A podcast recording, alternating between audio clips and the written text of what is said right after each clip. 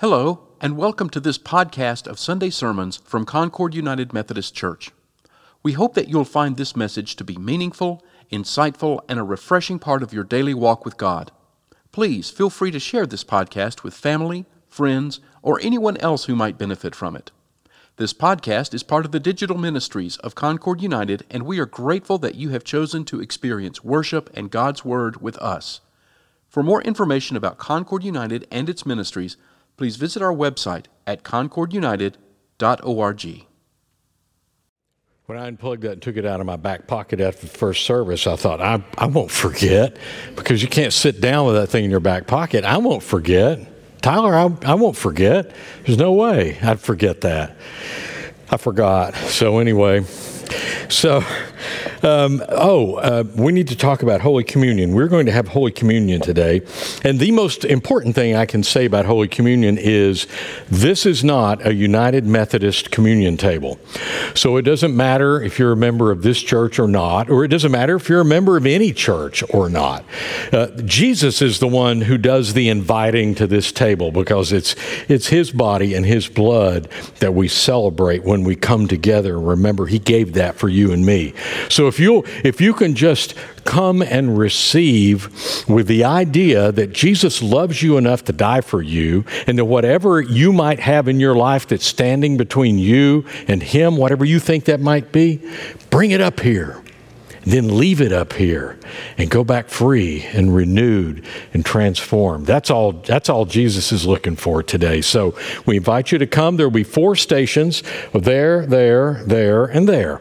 No one will guide you to it. There will be no ushers. Uh, you just remember what we learned in kindergarten. We don't push, we don't shove. There's plenty for everybody. Just come to the one that seems nearest where you are and you will be blessed as we commune together. And by the way, for those who are worshiping online, you know, if you've got um, if you've got one of those little plastic cups you put mouthwash in, uh, and you want to just put some water, you can put some Diet Coke, whatever you have. If you don't have juice, it's okay. Jesus didn't use Welch's grape juice either. Uh, and or and if you have some saltine crackers or a piece of a protein bar, it's okay. It's okay. We'd love for you to participate in Holy Communion with us wherever you are. Now. Um, a few years ago, uh, we uh, were on a choir tour. Our church often will take the students of the youth choir on, to all sorts of exotic places. In this case, we went to St. Louis and we were someplace in Illinois having dinner at a Golden Corral. And I don't know if you've ever been in a Golden Corral with 50 or so kids from the age of 12 to 18, but it can be pretty rowdy. So, so those of us who were chaperones were at one table and the kids were at several, you know, tables but they were kind of all together. And we were letting them do their thing. We were doing our thing. And all of a sudden, one kid comes running up to them and says something. And they all get up and run off. And we thought, oh, great, there's a fist fight down there in, in front of the, you know, there's a fist fight in front of the barbecue ribs because somebody took the last one. So we called one of them over. So what's going on? and this kid says, they got this thing that spews chocolate. well, okay, I'm in. A thing that spews chocolate. Uh, so obviously, these students had never seen a chocolate fountain before. I'm not sure how many I had seen. So they all just were running up to the chocolate fountain, and they had a little bin with uh, some marshmallows, and they had one with some little cubes of of um, pound cake and maybe some strawberries. but our kids, whatever they had in their hand, I mean, kids are sticking chicken legs under there and barbecue ribs. Well, I, I, know I saw at least one green bean go under there. It was just like, wow, you know. So, so we just let them have at it as long as they didn't, you know. We just told them, you know, you can't take a bite of something and stick it back under there because I'm pretty sure that's not a never-ending supply. I believe that's recycling. So, um, but but they did, and and I decided I go back and get a strawberry or something for dessert. And I go back, and there's one of our students is there, and he's got his back to me, I noticed the marshmallow bin is empty. And just, he didn't see me there. And just as I walked up, he turned around. He's like that. And I said, Did you get all the marshmallows? Maybe. so, you know, it was, it was fun. But, but here, here is this never ending supply of chocolate that's just overflowing, and all you have to do is just whatever you got, just dip it in there and partake. And that's what they did, and then they couldn't wait to come back and tell everybody else about what they had dipped in the chocolate. And as we continue our sermon series this morning, Why Church, we're we're, we're talking about growing in faith. You know, we've talked about what it means to share Christ, what it means to serve others. And last week we talked about growing in faith and character and how our, our if, if, we know God, the whole point of growing in grace and growing in faith is to know, know more and more and more about God. Uh, and when we know about God, we know how much He loves us. We know that when bad things happen to us, it's not on purpose. You know, things happen. God gives us free will. Things happen. And because He loves us, He's like, I, look, I'm, I'm, you know, I really really hate that this has happened, but let me work with you and see if we can make something good out of it. And we can find strength and perseverance that becomes character if we know that. And then next week we'll talk about growing in faith and love. Uh, I'm sorry, hope. But today we're going to talk about growing in faith and love. And I, I've said this before in here, and I said it last week as we talked.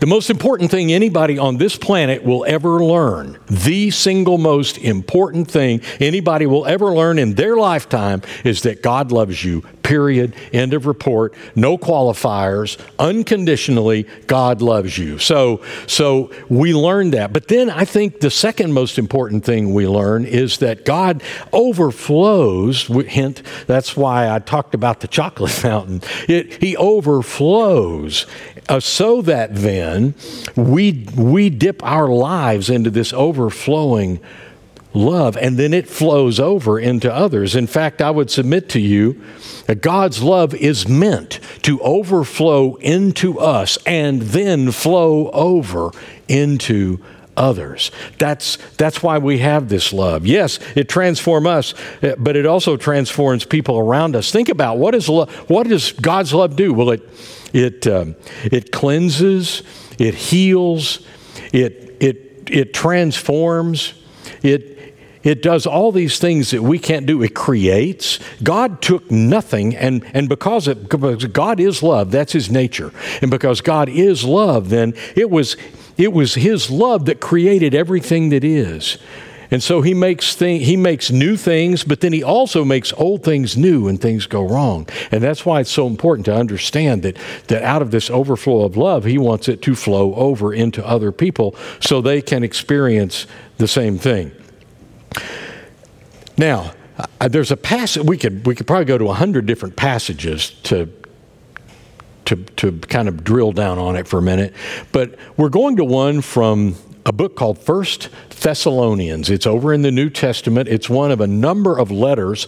Paul, the Apostle Paul, was a Jew. He was a he was a Jew among Jews. He was a he was a Pharisee. He was one of those people that Jesus liked to liked to call out sometimes because of the way they uh, treated people. Uh, and and Paul was a Pharisee, which is a high let's just say a high ranking Jewish person. And he was in the process of, of persecuting those early followers of Jesus. But he had this experience with Jesus that, in fact, transformed him, and he went from being a persecutor of Jesus to a follower of Jesus and started going out and, and starting up churches all over the area, Asia Minor at the time, as they called it, Turkey, Greece, that area, starting all these churches.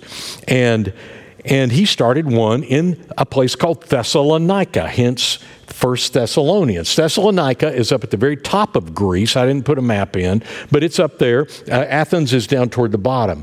And Thessalonica, back in those days, in the first century, it was all part of the Roman Empire, and it was a favored city. The Thessalonians were very loyal to Rome. Not everyone who Rome subsumed whenever they kind of took over the area was, was as loyal and faithful to, to the Roman Empire as they were. So they, they were given certain freedoms, and they were able to worship. And they worshiped uh, pagan idols, little g gods and goddesses, and in, in all sorts of little temples. And so it was into this context that Paul started a church, probably a house church in, in someone's house. There, were, there was no first church of Thessalonica with columns out front or a worship center like this. It was someone's house, is where it started. And then they spread and they had more house churches around the area.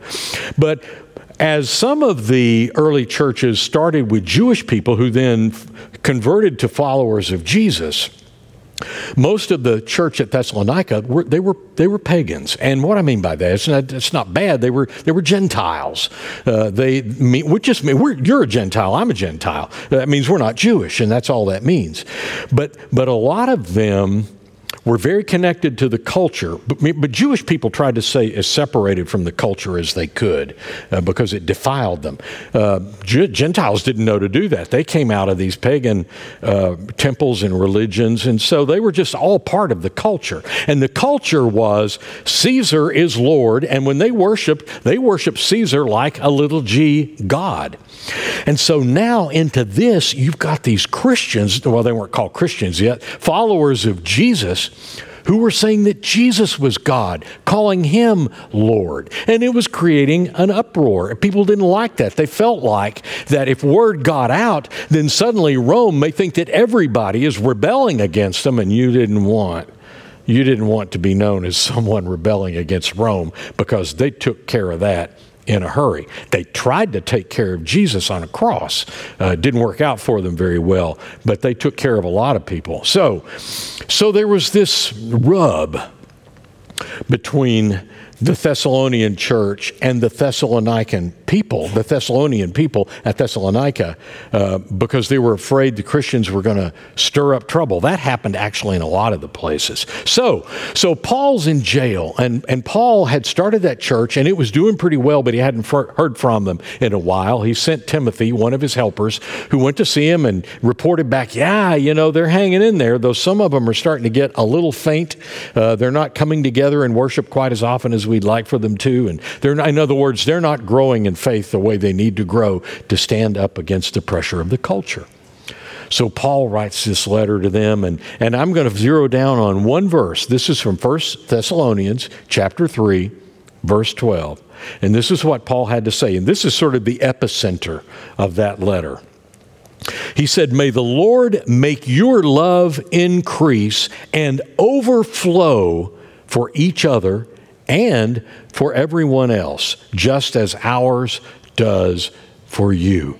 Paul, the persecutor of followers of Christ, had become the chief follower of Christ. He sacrificed everything for Jesus. His love had overflowed into these churches. So did a lot of the helpers, and that's what he's talking about. So he wants them then to let God overflow, that overflow into their lives so it can then spill over into the other people around them as well. So that instead of them being influenced by the culture, they would influence the culture. And there was a lot of culture clutter in those days.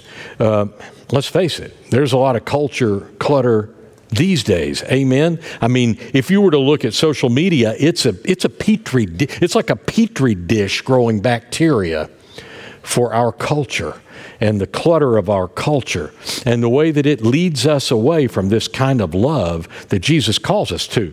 In in first century Rome, in that culture, love was a commodity.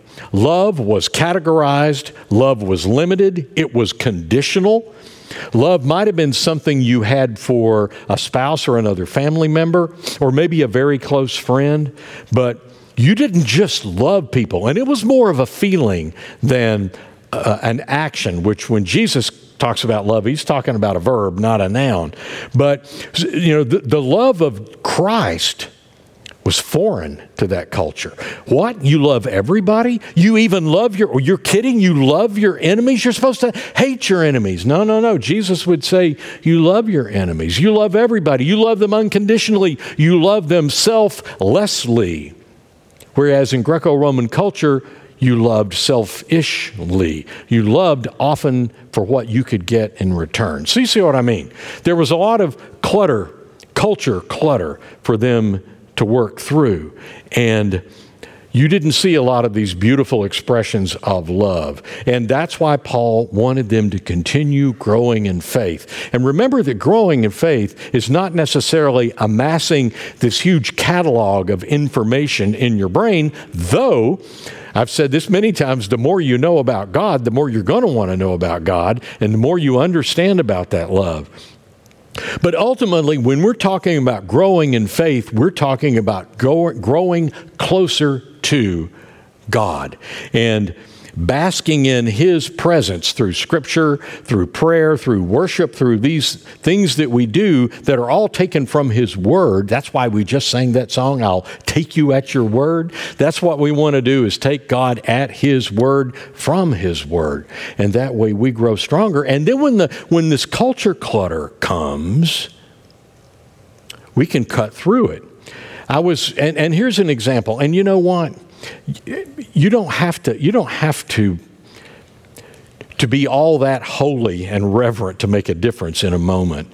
Um, I was driving home Friday on Lovell Road. We live out Lovell Road almost to Middlebrook Pike. And so I was driving on Lovell Road toward the interstate, and I was approaching Parkside Drive where it goes across. You know, Wasabi sits there on the right, and you turn left to go to Turkey Creek. Well, you know, those two turn lanes on Friday afternoon are usually backed up into the left lane of Lovell Road, and they were on this day. And so I, there was a car stopped in front of me, so I had to stop. Well, there was there was a woman behind me who obviously needed to get somewhere far worse than anybody else in the area needed to get somewhere, so she just lays down on her horn and you know, 40 years ago, uh, I might have retaliated. but in this case, I just smiled and I thought, really? Okay, what I would love to have said to her is, Where would you have me go? okay, you're behind me. There's a car in front of me. There's, you know, a curb over here, and there's a car there. I, there's nothing I can do. I'm, I'm sorry you're having a bad day. But, but she, talk about a good driver. She should be driving for NAS, in NASCAR races for sure because she was able to, at the same time, blow her horn, whip around me, and, and just barely get in front of a car that was coming up in the right hand lane without clipping its, finger, its fender and give me the stink eye as she went by. I mean, it was just one motion. It was, in, it was incredible. And I thought, you know, as, as we're talking about love this week, I always can't pinpoint what it is, but it's pretty easy to pinpoint what it isn't. And and all that all that was doing was creating more trouble. You know, nobody likes being out in traffic. But this is the impulse. The impulse of the culture far too often is an impulse of selfishness. It's a selfish impulse. I got to go where I got to go. I don't care where you're going. Just get out of my way. Whereas the love that Paul wanted to spill over from God, overflow into the Thessalonians, and then flow over into other people is a selfless love that just says it's okay. Now, I'm not saying that we need to set ourselves up to get run over by everybody. I'm, I'm not saying that. What I'm saying is we don't retaliate. And sometimes, sometimes we may not know exactly what to do, but we know this God's love cuts through the clutter and brings clarity. And sometimes that clarity is as simple as knowing what not to do. You know what I'm not going to do here? I'm not going to retaliate. I'm not going to blow my horn back. I'm not going to do anything. I'm just going to smile and maybe say a little prayer for that person because they're obviously having a bad day and maybe they'll get over it. This is this is the kind of love that overflows from God, flows over into other people and changes moments for everybody. You don't have to be in traffic, you could be anywhere. But when we let that, that overflow love flow over into others, we not only change ourselves, but we change the situation around us. And and there's far too much going on today. There's far too much hate. There's far too much impatience. There's far too much name calling. And social media again is just is just a it's a epicenter of what of for me of so much of what and there are good things on there too don't get me wrong. And i'm on instagram and i'm on twitter and i'm on facebook so i'm not being a hypocrite here. But i will tell you this i have trimmed who i follow on twitter dramatically to uh, basically sports figures musicians and people who post these incredible videos you know of cats you know that seem to say words and stuff like that. I, I know i know. But but you know what I mean? You can also, just like that, you can find awful in a hurry. So, this is not what we're called to do. We are called. We are called to let the overflow of God's love flow over from us into other people's lives. And if we're not growing in faith, if we're not saying our prayers, if we're not spending a little time in God's Word uh, every day, and that's the best way to do it, actually, just a little bit of time every day. We have a reading plan that you can get on our website that can help you do that. Be an organized reading plan that follows along the sermons. It's that important. It's been probably the best thing we've done at this church in a long time is to get everybody reading the Bible together. And you know, I don't get it done every day. I'm not, again, I'm not going to be a hypocrite, I, but I get it done a lot more often than I miss. I at least spend a minute or two. Hopefully, I spend more than that. But it makes a difference because it resets your heart and it resets you and it cuts through the clutter so that you can see what's really important. And what's really important is for us to reflect God in the world. We bear His image, and He needs us to do that in a world where His image is distorted far too often. And we do that by growing in faith. So, how do we do? Okay, preacher, sounds pretty good. But, but how do we do that? Let me read this from you, and then we're going to go down here to the table. Let me read this to you. This is from John 15. This is Jesus' words right before he went out to the garden to pray when he was arrested, and the next day he was crucified. Here's what he said. He's talking to that inner circle of disciples. He's also talking to you and me this morning. As the Father has loved me, so have I loved you. Now, Remain in my love. If you keep my commands, you will remain in my love, just as I have kept my Father's commands and remain in his love. I've told you this so that my joy may be in you and that your joy may be complete. That, that, that word remains. It, it really, it's, it's close to live in, you know, like abide, to live in a house. It's probably literally what it means. So, so the way we get this done, the way we are able to share Jesus' love is to is to remain in it, to be in it, to go back to it because it lodges in our heart and it will stay there and it will come out even whenever the clutter is great in our culture. You've got another resource besides Twitter, Instagram and Facebook or your news feed or whatever you're hearing at work or at school. You have another resource there you have access to the love that created the universe, the love that died on a cross.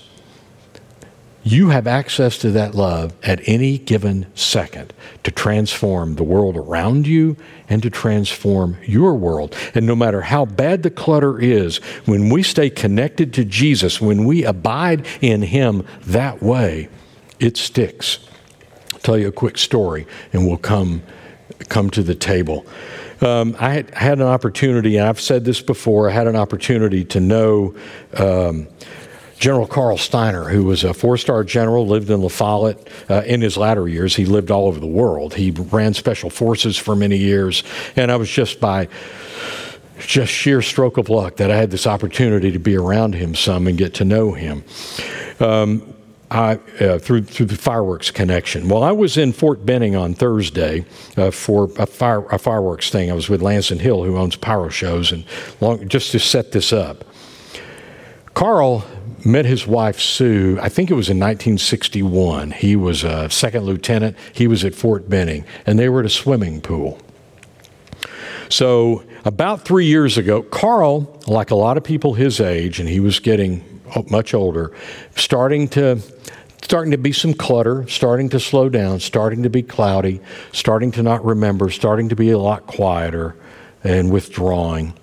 Um, but, he, but my friend Lansden wanted him to go to Fort Benning and be honored by them and have a chance to see Fort Benning again. So they went, and, and we were there for another event on Thursday, and we walked by the at the same officers club. It's still there. Instead of there being a swimming pool there, there it's now a volleyball court. They'd filled it in, but at the volleyball court's where the swimming pool was. And Lansden told me the story I hadn't heard when they were there three years ago. General Stiner he really hadn't said much, and they but they were back there where he had started. And he was they were walking by that pool going into a ballroom for a celebration. And General Stiner stopped. And he pointed. And he said to no one in particular, but to everyone standing there, he said, She was standing right there. she was the most beautiful thing I had ever seen. And then they walked on. Love, love goes deep. Love cuts through the clutter. Love cuts through the clutter of the culture, the clutter of whatever's going on in our life. It does that between spouses, it does it among family members, and it does it with us in our relationship with God. If we will abide in Jesus and stay close to Him through reading the Word, praying, devotional time, if we will do those things, we can have that kind of closeness. And I don't care how much clutter there is, that love will come up. And what we will hear is then, when we're feeling like we're in a fog and there's clutter and we're not sure what's going on, what we will hear is He's standing right here. And wherever we are, the Spirit will remind us He's standing right here. And He's the most beautiful thing you'll ever see. And He loves you desperately. And He wants to overflow into you so that you can flow over into others that He loves just as much. He loved us so much that on that night took a loaf of bread there with his disciples hours before his arrest. He broke it and he said, This is my body. I selflessly give this to you so that you will remember me. When he said, Do this and remember me, it's not. It's not remember the idea that I was around. Remember means that's, that goes back to that abide in, dwell in, live in, be with. That's what he means when he says remember. The, the cup of blessing, he blessed it and he said, Drink this as often as you will and remember me, abide in me, live in me, stay close to me, and I will be closer to you than you can imagine. And my love will pour into you, and you can pour your love into others.